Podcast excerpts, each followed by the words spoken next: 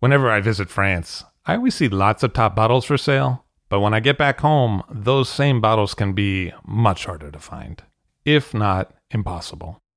That's why I use idealwine.com.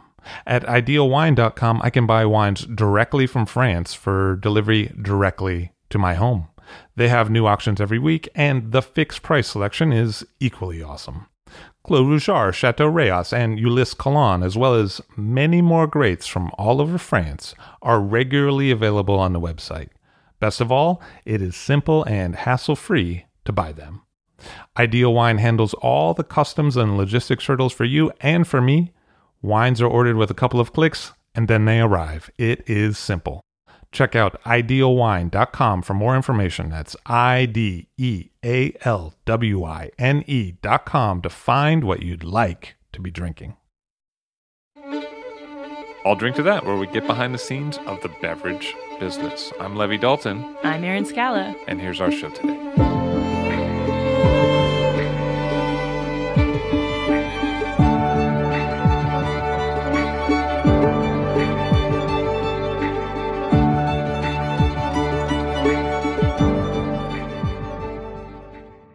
Michael McCaulley of the Tria Restaurants, beverage director and partner. Hello, sir. How are you? I'm doing very well. Thank you for having me. Great to have you here. So, where'd you grow up? I grew up just outside of Center City, Philadelphia, in a place called East Falls. A little rough and tough neighborhood for sure. You know, grew up with a single mother, 35th and Allegheny for those Philadelphians listening. And I had an opportunity to move out of there for high school to a marginally better neighborhood in Manayunk. And at, at that point, I stumbled upon a job when I was 16 at a fine dining restaurant called Jake's Restaurant, which is still there on Main Street today. And I was brought into the world of fine wine and serious cuisine. Your family wasn't drinking a lot of wine or going out a lot before that. No, not not unless we consider Mad Dog 2020 uh, a a flavor. No, we we were in a neighborhood that was devoid of any you know food culture and certainly any any wine culture. How did you end up at the restaurant? I mean, coincidence or you had a plan to go into restaurants? No plan to go in the restaurants. My plan was to become a teacher, and I stumbled into the restaurant. was hired on the spot. Was asked by the maitre d, Robert Pearson, to uh, show up that night and get a bow tie. So I lied and said I had one, and the rest is history. Showed up, and um, the chef was married to the maitre d. Uh, she was real hard nosed, very tough, but very intelligent. Drank, you know, she loved her red wine, smoked unfiltered camels. She would throw you out of the kitchen if you would not try her food. And so I learned very quickly a sense of discipline and a sense that I better get over any concerns I had of eating foie gras and oysters. And she kind of threw me into that world very quickly. She set the tone, and I was I was there to oblige. And her husband was the maitre d. He was the sommelier. It was interesting working for a husband and wife, where you'd walk into the dining room and it was his world, and you walked into the kitchen, and boom, it was her world, and you had a sort of dance back and forth between those two worlds at Jake's restaurant at the time. The executive chef was also the owner, Bruce Cooper. And, you know, he's a real sharp minded business owner, certainly taught me a lot about the discipline of running business and working hard. You know, working with servers and bartenders that traveled, that knew wine, that knew food, that were not necessarily serving and bartending in order to do something else but to they loved it. They made great money. They loved it. You know, one of the the head servers named James Dominic, he traveled to Italy every year and he always inspired me to do the same. He was a Montessori teacher and he would bring me books and he would show me maps of Italy and he got me really inspired in sort of the culture and the arts of food and wine. So you connected first on the education side because you were thinking about being a teacher, and here was this guy that was a teacher. Right. He was a teacher, but he also worked with food and wine. He got to travel. He got to he- get out of the neighborhood. He got to get out of the neighborhood. And work for me was the way out of the neighborhood. I saw that very early on. I saw that I can make a living, but I also saw that I could get away. I mean, frankly, in the beginning, the fact that I would get staff meal at work was the perk. You know, it, it was like, all right, I'm going to get a great meal tonight. I'm going to make enough money to last through the week. And I get to work with a lot of really cool people. And at the same time, maybe it's funner to be at work where they really appreciate you for working hard than to be at home when there's not so much going on at home. Yeah, absolutely. It was it was definitely a I would call it a safe haven. You know, I never would think of work that way until that point. But when I walked in those doors, I knew, you know, I was safe, I was going to get food, and I was going to get money, and they were going to look after me. And, and that was a big, big thing for me as a young man uh, growing up. And there were a lot of other people around me that were, I know, feeling the same way. So, what was Jake's like? I mean, as a restaurant, what was it like?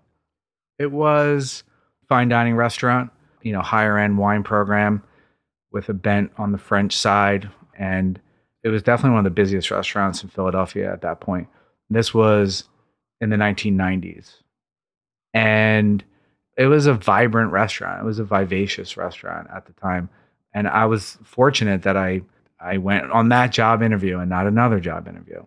And that sort of changed the course of my entire life. Because originally you'd had the intention to go to school, become a teacher, and instead you became a restaurant partner. Exactly. So was was not the not the plan. Ultimately, it was about all about education still. And it was about learning and it was about culture in the same way that if I were to study English or study history. Eventually, you know, down the line, I was able to open a wine school and I've taught over 5,000 students about wine. So, you know, I did become the teacher that I wanted to become, just in a different subject matter. Working as a busser at Jake's, what was the progression into wine? I mean, what happened that you got on the wine track? The wine was totally by accident. It was a Friday afternoon. I was helping to put wine delivery away in the basement of Jake's restaurant. I was by myself and I was always enamored by bottles. You know, I would, I would looking. I remember it was like Ducru-Beaucaillou and the embossed Bordeaux bottle, and unwrapping each bottle. And, and, and many of our wines came in wooden boxes. So just the art of cracking open a wooden box and taking each wine out and unwrapping them. It looked like a present. Yeah, it was a present. It was so cool. We, I was putting the wine away, and we had magnums on the top shelf, and I must have jumbled the shelf, and a magnum of Clos de l'Ambre 83 fell off and cracked me square in my eyebrow above my left eye. It fell to the floor and I caught it with my foot. I was a hockey goalie and a soccer goalie, so that that might have helped. And it rolled, and I thought, oh my god, if a wine rolls on the floor, does that ruin the wine? I, I was nervous to tell the maitre d, the, the manager, Robert Pearson. I picked up the bottle; it was a little scratched, and I noticed that I was bleeding down on my blue Oxford shirt. And I said, "Oh my God, it's Friday afternoon. I'm going to get fired here. I ruined the wine, and I might have to go to the hospital." And sure enough, I I walk up the the long cellar stairs to the dining room, and as soon as I open the door, the maitre d' sommelier Robert Pearson is standing there in his white tuxedo with his big beard, and he just chastises me, and is so upset that I have to go to the hospital on Friday afternoon before service. So a server um, named Paul Mass takes me, drops me off. I get a few stitches in the eye, head home, press another blue Oxford shirt, rush back to work. Maybe it's seven, seven thirty at this point, and I walk in and we literally have a line out the door with reservations. I jump on the floor, and I just get in there and try to you know help save the day. And Robert Pearson was so you know Robert was so uh, happy that I came back and didn't think that I would he said, You can drink anything you want tonight. And I never had a glass of wine, never tasted wine. But How old were you? I was 16. You He's know, like, 16, it'll, it'll dull the pain. Yeah, exactly. It was like 16, 17. And I'm thinking, um, you know, I wanted to study history. And I was always enamored on the back bar shelf. We had 1908 Justino Boal Madeira, 1933, 1934. And I said, great, you know, I, I want the 1908 Madeira. I'm a pre war man. Yeah, I'm a pre war man. And you know, Robert was upset. It was one of the most expensive things we were pouring at the time, right? He thought maybe I would go for a glass of white zin or something. This kid's got an eye for value. right, exactly. Um, so great bartender, one of the best ever, Jimmy Campbell. He he polishes up some Riedel stemware and puts it out at the end of the shift. Pours us each a taste of the 1908 Madeira, and I take it and I shoot it back like a shot, right? And and Robert again, you know, what are you doing? You're supposed to smell the wine and savor the wine. Uh, what do you taste? And having dabbled in the kitchen a little, I, I, picked up. I just made my first like cappuccino, so I picked up kind of an espresso-y, roasty, toasty note. I made creme brulee, so I picked up some notes from the creme brulee. And Robert said, "Well, you got a pretty good palate. Um, in fact, I'm going to put you in charge of wine training with me every Saturday. I need you to show up early. You're going to help polish glasses, crack bottles open, pour staple materials. And every Saturday, I, you know, would steal a few tastes of Bordeaux and Burgundy, and um, I would take the reading material. And as other kids on the bus going to school were reading their homework, I, was reading Bordeaux and Burgundy uh, because it fascinated me, partially because of all the disciplines involved. You know, there's marketing, there's business, there's science, and wine represented more of a a total learning experience for me and, and that's I think what kept me involved from day one, and what keeps me involved today. There was a lot in there: Right. history, sales. It was anything that you you want in a true liberal arts education. It was all there, um, represented in this one cool product, wine. And these people at the restaurant, they liked you. you know, I think they liked me. Uh, they they promoted me uh, into serving. I was the youngest server at this fine dining restaurant. The chef actually, Marge, she came to me and said, "You know, I think you should be the assistant general manager. I think you should be the maitre d' on my husband's nights off." And you know, she believed in me. The owner of Jake's, Bruce Cooper, you know, I had no suits to wear when they promoted me. I had no ties, dress shirts. Bruce took me to a store and he got me uh, three blue suits. And I remember him saying, um, We have to get you a red tie because a red tie signifies some power. And if you're going to be the maitre d' at the door, you got to have a red tie on and a blue suit. And that's what he did. And, you know, it was pretty, pretty powerful and, and something that we still talk about today. They gave you responsibility. They gave me responsibility. They gave me trust, um, and they gave me education. You know, at the at the same time. By the time you're making it to maitre d', you're making decisions and directing people. You're not just being directed. It it was, I think, a little trickier even at that time because the most servers and bartenders on the floor were o- much older than me, if not twice my age. They were all professionals. They had homes and children, and they've traveled. And you know, here I am telling them what to do or working on their schedule. So I was supported by them, and that that was like a huge learning experience. How to work with and then manage a group that's more mature than you. And it was probably an older clientele coming in, being My- like, I want that table over there. Why are you trying to seat me here? much older clientele, very demanding clientele. Um, you know, I'm happy to say that I'm still friends with the clientele, some of them today, but man, very, very demanding clientele at that restaurant.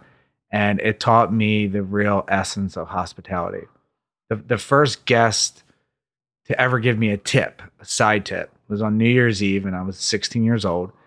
His name was David Schlossberg, and he gave me, I don't know, five or 10 bucks as a side tip and because I got him extra bread. And and it kind of clicked in my head at that moment like, hey, if I follow the needs here of, of these guests, you know, I'm going to benefit from that. And um, I'm still friends with David today, and we we still tell that story of how I got him bread and he took care of me. That was the most expensive bread that guy ever Yeah, bought. Exactly.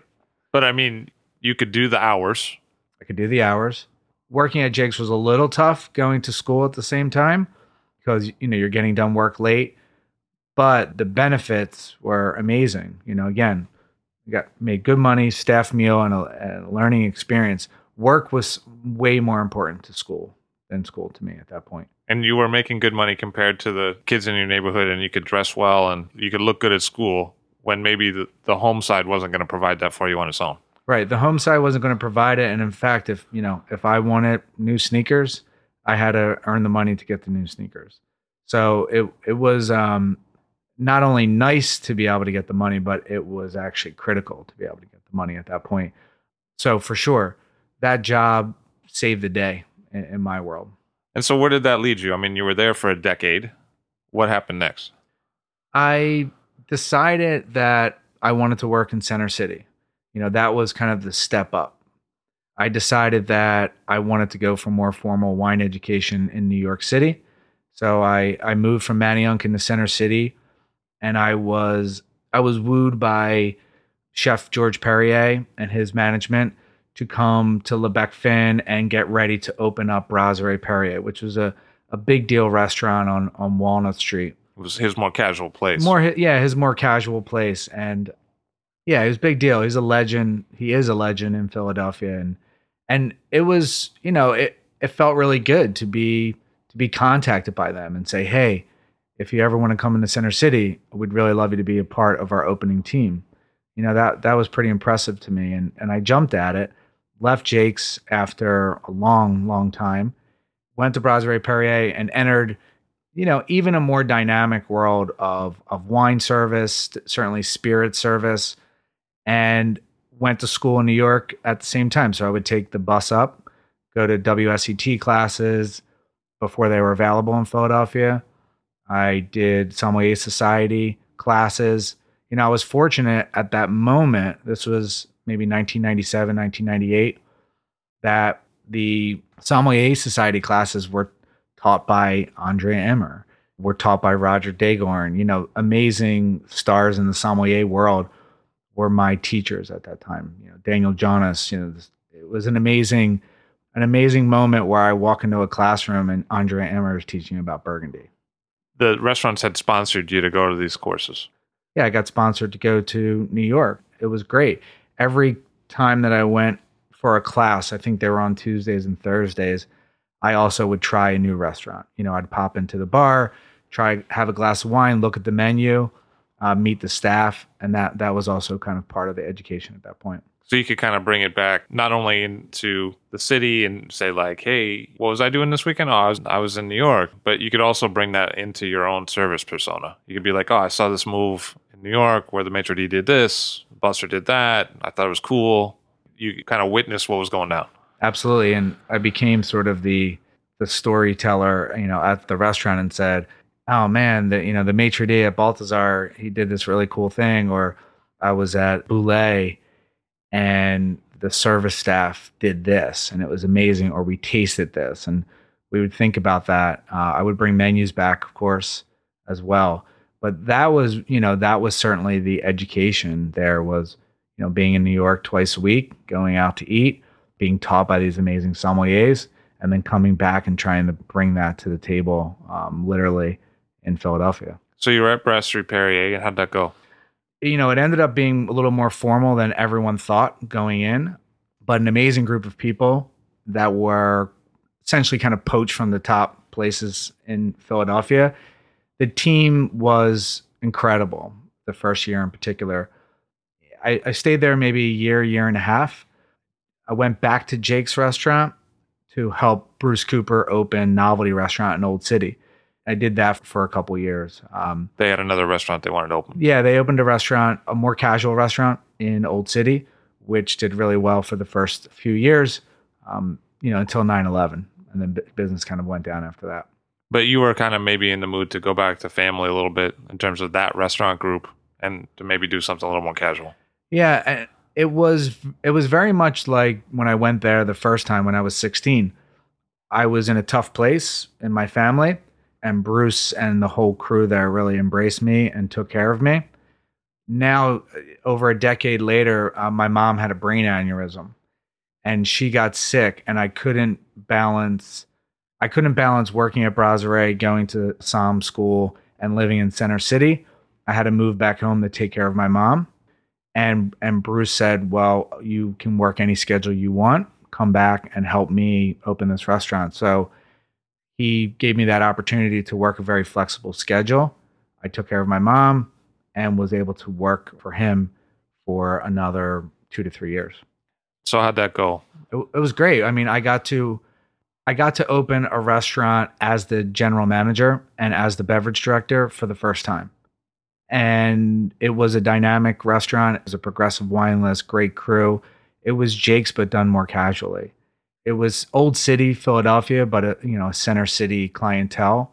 What are those two things? I mean, I'm not from here, so Old City is the historic area of uh, Philadelphia. We were on Third and Market, so right in the smack of the historic area. So lots of tourists coming through, lots of hotel action, but also Center City clientele would pop in that because it's a beautiful neighborhood. So I worked there, and one day when I was there, a famous Philadelphia photographer, David Field, popped in, and I noticed that he was looking at um, he was looking at some construction plans for a restaurant and he started you know chatting to me about that and said you know i have this amazing chef from uh, El Bulli in spain he's here and i, I really want to do a modern restaurant in rittenhouse square and i would love if you ran it and he showed me the blueprint it was it was pretty sharp it was kind of inspired by Jewel Bako in uh, new york david's a big sushi fan and would go there quite often kind of like that tunnel. Kind yeah, of the tunnel. How do you deal with a super small space and make it look bigger? We thought that they did a great job there with the tunnel effect, and we had the same issue in a very, very small 35 seat restaurant in Rittenhouse Square.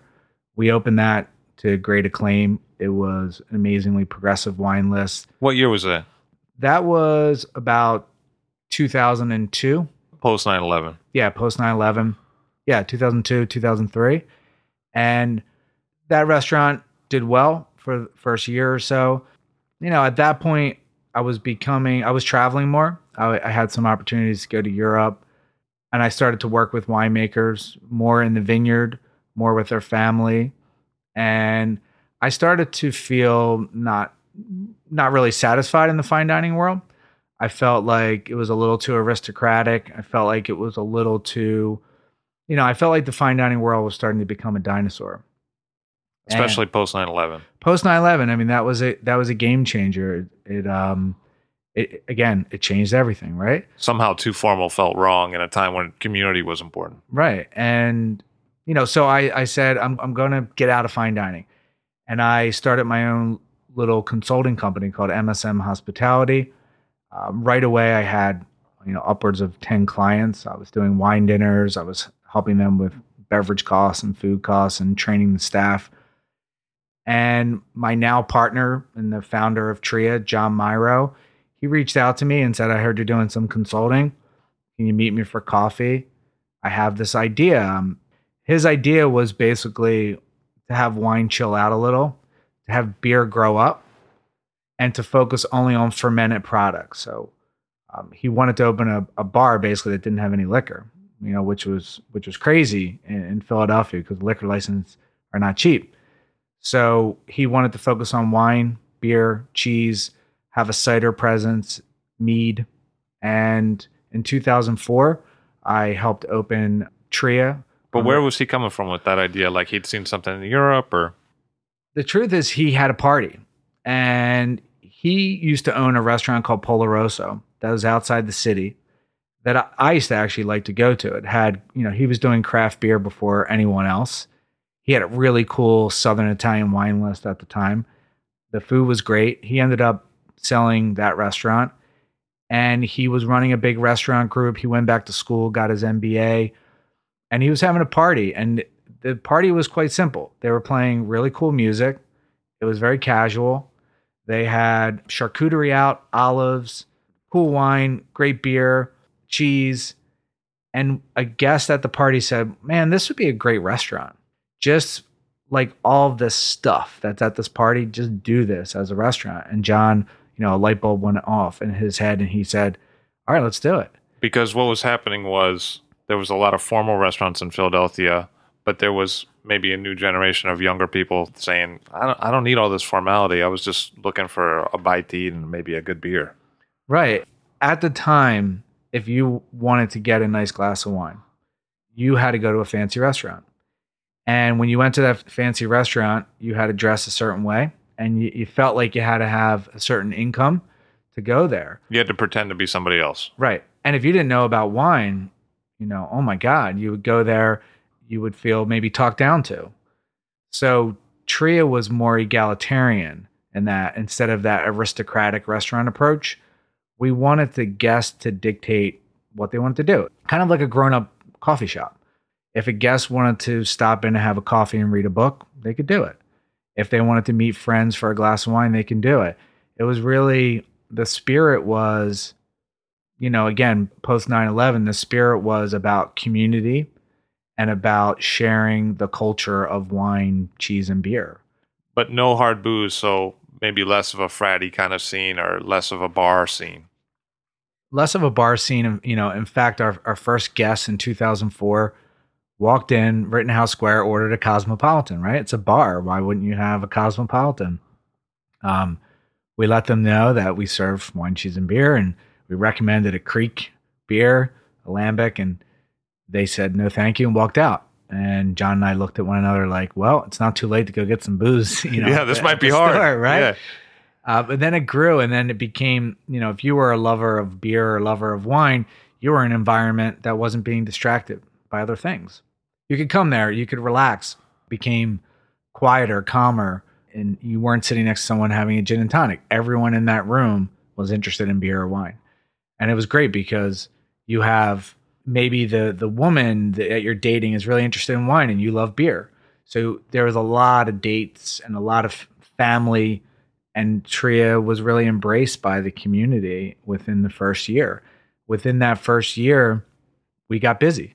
And John and I discussed, you know, it's about time that I become a partner. So I dissolved the consulting company and, and John and I became partners in the first year or so. Yeah. But that was also during a period of time where Rittenhouse Square was starting to change too, right? Rittenhouse Square was starting to change at that time. You know, one of the trendsetters was certainly Neil Stein, who opened Rouge. You know, he's the first person to dig up his sidewalk and put a beautiful sidewalk down because he wanted outdoor seating. He was a big advocate for outdoor seating. And previous to that, there wasn't any in Philadelphia. So Rouge had outdoor seating, beautiful sidewalk, and it start to change the dynamic that you could sit outside and watch the park, you know, watch Rittenhouse Square. Rittenhouse Square really, really blew up at that point. Because now it's the place. I mean, Now it's kind the place. I mean, in reality, in 2003, 2004, you know, as we opened Tria in 2004, but as John was looking at properties in 2003, the original Tria was an ice cream store called Alaska Cafe.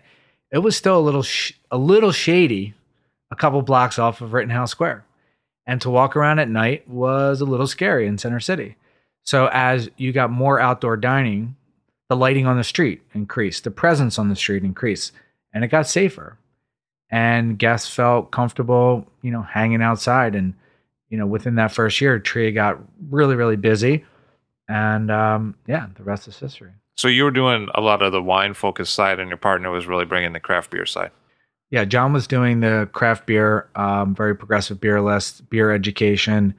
Um, with his background in business, he did a lot of the business stuff and analytics. I did more HR and more wine training. Because you had the management side. Yeah, you didn't come from that. Right. And I had more of the management side and more of the fine dining service experience. So working on the floor with the staff was sort of my critical role.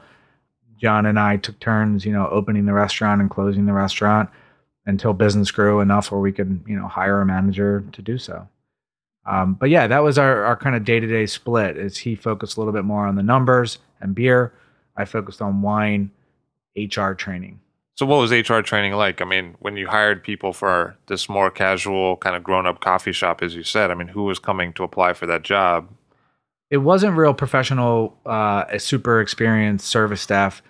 The I think the common thread from then until now has been the applicants have been people that are just really, really interested in learning.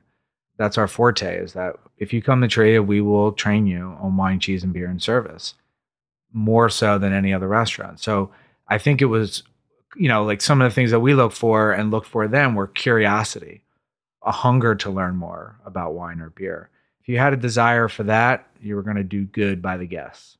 So if you were a regular person with an interest, you Mhm. could do well at this restaurant. If you're a regular person with an interest, you could do well. We, we're going to train you on the steps of service.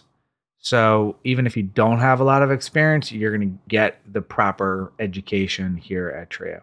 And at the same time, you're in Philadelphia and the wine store culture, the retail culture that drives a lot of the education in other cities for wine isn't really present here. Right. We're state controlled here through the PLCB. So there isn't that culture of a guest, you know, popping into a wine shop that's independently owned and chatting up the staff or the owner. There's no specialized wine stores um, like there are in New York. So Tria became kind of the the hangout for wine enthusiasts to basically chat and talk. But here you are talking to a server or a bartender or a manager that's really into it. That's actually doing, you know, active tasting and learning every week. And that still is happens today. Is there's really a conversation that's going on about what we're interested in. And basically we don't try to sell that to the guests. We try to share it. You know, we're psyched about, you know, wines from the Alto Piemonte and we're going to share that love with you as a guest. And I think the the guests over time over the last decade love to just come in and, and chat us up because they don't have the ability to do that at a wine store here. And at the same time, the staff is finding an opportunity for education that feels like they're being invested in. Right. In lieu of doing traditional advertising, we put our money into the staff. So we, we have a pretty solid farm system at Tria where if you want to grow in the restaurant industry and the hospitality industry, we will invest in you and we'll believe in you. But it's going to be hard. And the staff that come here at Tria, they know that they're going to get invested in. And I, and I think that's the that's the main thing that differentiates Tria from a lot of other restaurants. And it kind of mirrors your own experience of restaurants. It does, yeah. You know, coming to think of that, it's exactly what happened to me. Yeah. And I never really thought of it that way. I, you know, I want to I want to do what the community at Jake's did for me, and it feels really good. I mean, I would say at the end of the day, that is the that's the coolest thing about what we do is we get to invest in a lot of a lot of young people that maybe don't know what to do with the rest of their lives, and they're here, and we're going to give them an education, just like I got at Jake's. We're going to give them opportunity, just like I got at Jake's, and we're going to give them maybe a glimpse into the culture, a greater culture in the world that they might not be getting in college or might not be getting in another type of job. So, you know, I love to see TRIA staff grow. And I love to see even if they leave us, they grow into other, you know, other fields. But it probably gives you some staff retention if you're training people a lot. It does. I mean, from a numbers point, the money that we invest in the staff certainly comes back. We get retention, but I think the most important thing is we get consistency. You know, they stay with us for a longer period of time and their service standards are consistent, their knowledge base is consistent. So for a guest, they get the TRIA experience. They're not coming in finding the new guy that's been on the bar for a week who doesn't know the wines. Exactly. You know, a lot of restaurants invest wisely in initial training. We invest in initial training in a big way but the difference is ongoing training. So 50 weeks out of the year, we meet with the entire staff for an hour and a half, and we talk about wine, cheese, beer, food, and service. And every week, the staff takes a test on what we tasted the week before. And that makes all the difference in the world for what we do. I mean, you, if you're not interested personally in your life in wine, cheese, beer, food, service, you're not going to last that long at TRIA because it's too intense. It's a natural sorting process. Right. Our process, you know, sorts out staff that aren't going to be a good fit for us. And at the same time, it gives you a bench for expansion in terms of staff. Right. You know, the fact is, you're you know you're not going to get dozens of applicants that are super well trained and have you know amazing experience coming in. What we look for is again, they're curious, if they're hungry for knowledge, if they're nice, you know, if they have that natural bent towards hospitality, if they smile, you know, that's a big thing for us. And then we'll give you the rest. And yeah, if we want to grow the TRIA concept, it has to be based around this kind of consistent experience of education and hospitality. Because you've opened up a couple other venues. We've opened up four locations in the last decade. The most recent two locations were Tria Tap Room and Tria Fitler Square. Tap Room was a little bit of a different concept for you. You know, our service standards are the same. You know, we really focus on staff education and, and our service standards there. But we wanted to do wanted to do a couple things. We wanted to kind of turn the tables a little and have a greater focus on beer than wine and really have kind of like a temple for great beer in Philadelphia. And Philadelphia is a great beer town. We wanted to a green certified restaurant. And our biggest pitfall at the other trias is that we throw out tons of bottles. So we were like, let's go all draft. So we'll do draft cider, draft craft soda, all draft wine, draft beer. Uh, we put in a wood fire grill and we use all reclaimed materials in the building process. Tap room, you know, when we were first trying to open it, there wasn't really, at least in Pennsylvania, a great selection of wine on tap. There was a lot of kind of affordable, plunky, cheap wine out there in keg, but that was never really my vision was to put quality wine in keg. And in fact, it's a cleaner process. It's going to taste really, really fresh. And now it's blown up. I mean, now we could get anything. You know, I, I could get a Greek white wine. We work with a lot of uh, local producers also to keg, uh, whether it be in the Finger Lakes, in Long Island, in Pennsylvania. So inside of two years, the market for what's available in keg has changed a lot. and the wine sales are great. The wine sales are, are higher than we ever thought with 12 wines. You know, we we try to represent the world of wine in 12 draft wines. So you can, it. do, some volume on those those taps.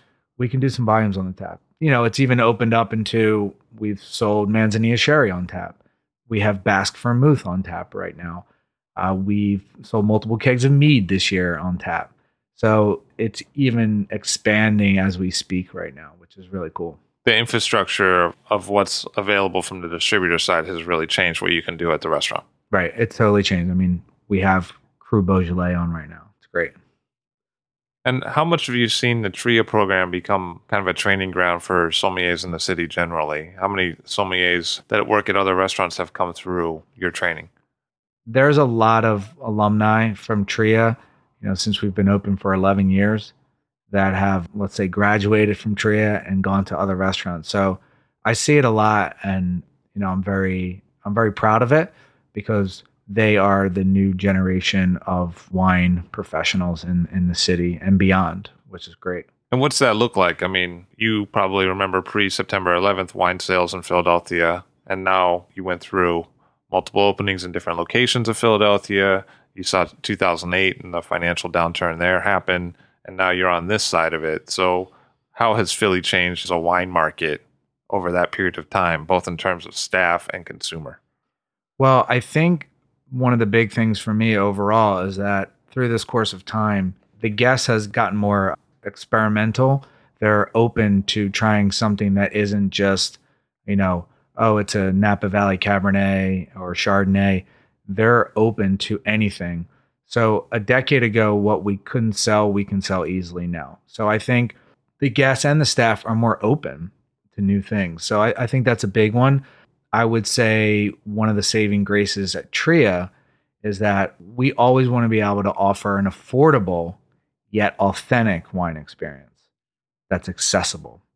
So that I think has helped us weather the storm. Like in 2008, our sales stayed high because we offered, let's say, an affordable luxury. Maybe you couldn't go out for the five course uh, degustation menu, but you could go to Tria, have a glass of Cremant and some cheese, and feel like you had a night out with your spouse. And I think that keeping that affordable, keeping it a great value at Tria has been kind of the saving grace for us. And the Philadelphia guests have latched on to that. And what's an accessible wine list for Philadelphia today? What do guests find accessible? we always have, and I, and I think this has been a great technique since day one. We always have the Super Seven grapes, what we call right. So having a Chardonnay, having a solid Riesling, having a great Sauvignon Blanc, having a Pinot Noir, a classic Pinot Noir, having a Cabernet Merlot blend, having a great Syrah, Shiraz or Syrah. The average guest that walks in, they know those wines, and that's something that they can work with. Then maybe they move from Pinot Noir to Grignolino, but you have to have Pinot Noir in order to sell Grignolino. So I think having the basic classics, you know, in our sparkling wine program, we always have a rosé by the glass. We always have a Method Champenoise by the glass. and we typically have a tank method by the glass. So you're able to get basic sparkling wine experience. Um, so I think you have to have some of the basics. And it doesn't mean they're dumbed down, it means that they're great examples of the classics. A mistake that you can make is making your list too esoteric. And I want, again, because we have more of an egalitarian experience at TRIA, I want a novice to be able to walk in and say, wow, this is great. This is a great glass of Malbec. And I want, you know, a super fancy wine person to come in and say, wow, this is really cool that you have Freisa or what have you. You need to be able to give the best to both of those worlds. And do you see a lot of interaction between the wine and the beer cultures in Philadelphia, or are they two very different things? I ask because you serve both. You know, from our perspective, I see a great interplay. Those that are interested in cool craft beer are interested people. You know, so they're interested in food, they're interested in where to go out to eat, what cool movie to go see, what play, and they're just interested people. So I think they're reading up on craft beer and they're also reading up on on wine.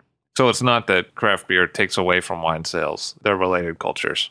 They're certainly related cultures and I think that they support one another. If Tria only focused on wine, I think it would be a very different we would have had a very different experience over the last decade. How so? I think that it bridges the gap between men and women and interest level. So I Wine lo- does. yeah, wine does, and, but having them together. So if you took a snapshot of the average party of four at Tria, one of the things that I love is you'll have one or two drinking beer and one or two having wine. And I think again, if we didn't have one without the other, it would have changed uh, our sales over the year and certainly our experience over the year. So even at a place that's like tap room, which has a greater emphasis on beer, like I said, the wine sales are still solid. And on any given party that you see in the restaurant, you will see wine at the table along with some of the best beer. And at the same time, it allows you to cover a spread of pricing that is probably difficult if you just have wine, the way that wine is priced in Philadelphia. Right. You can get a glass of beer for a great price. But I also think that a lot of guests switch back and forth. You know, the guy that comes in for lunch that has turkey sandwich and has a beer, the next night he's back with his wife and they're drinking Barolo. So I think it goes hand in hand. It's more of the what do you want to drink at that moment of time and it changes. So beer gives you another option, uh, you know, as does cider. And where do you see the wine scene in Philadelphia going over, say, the next five years?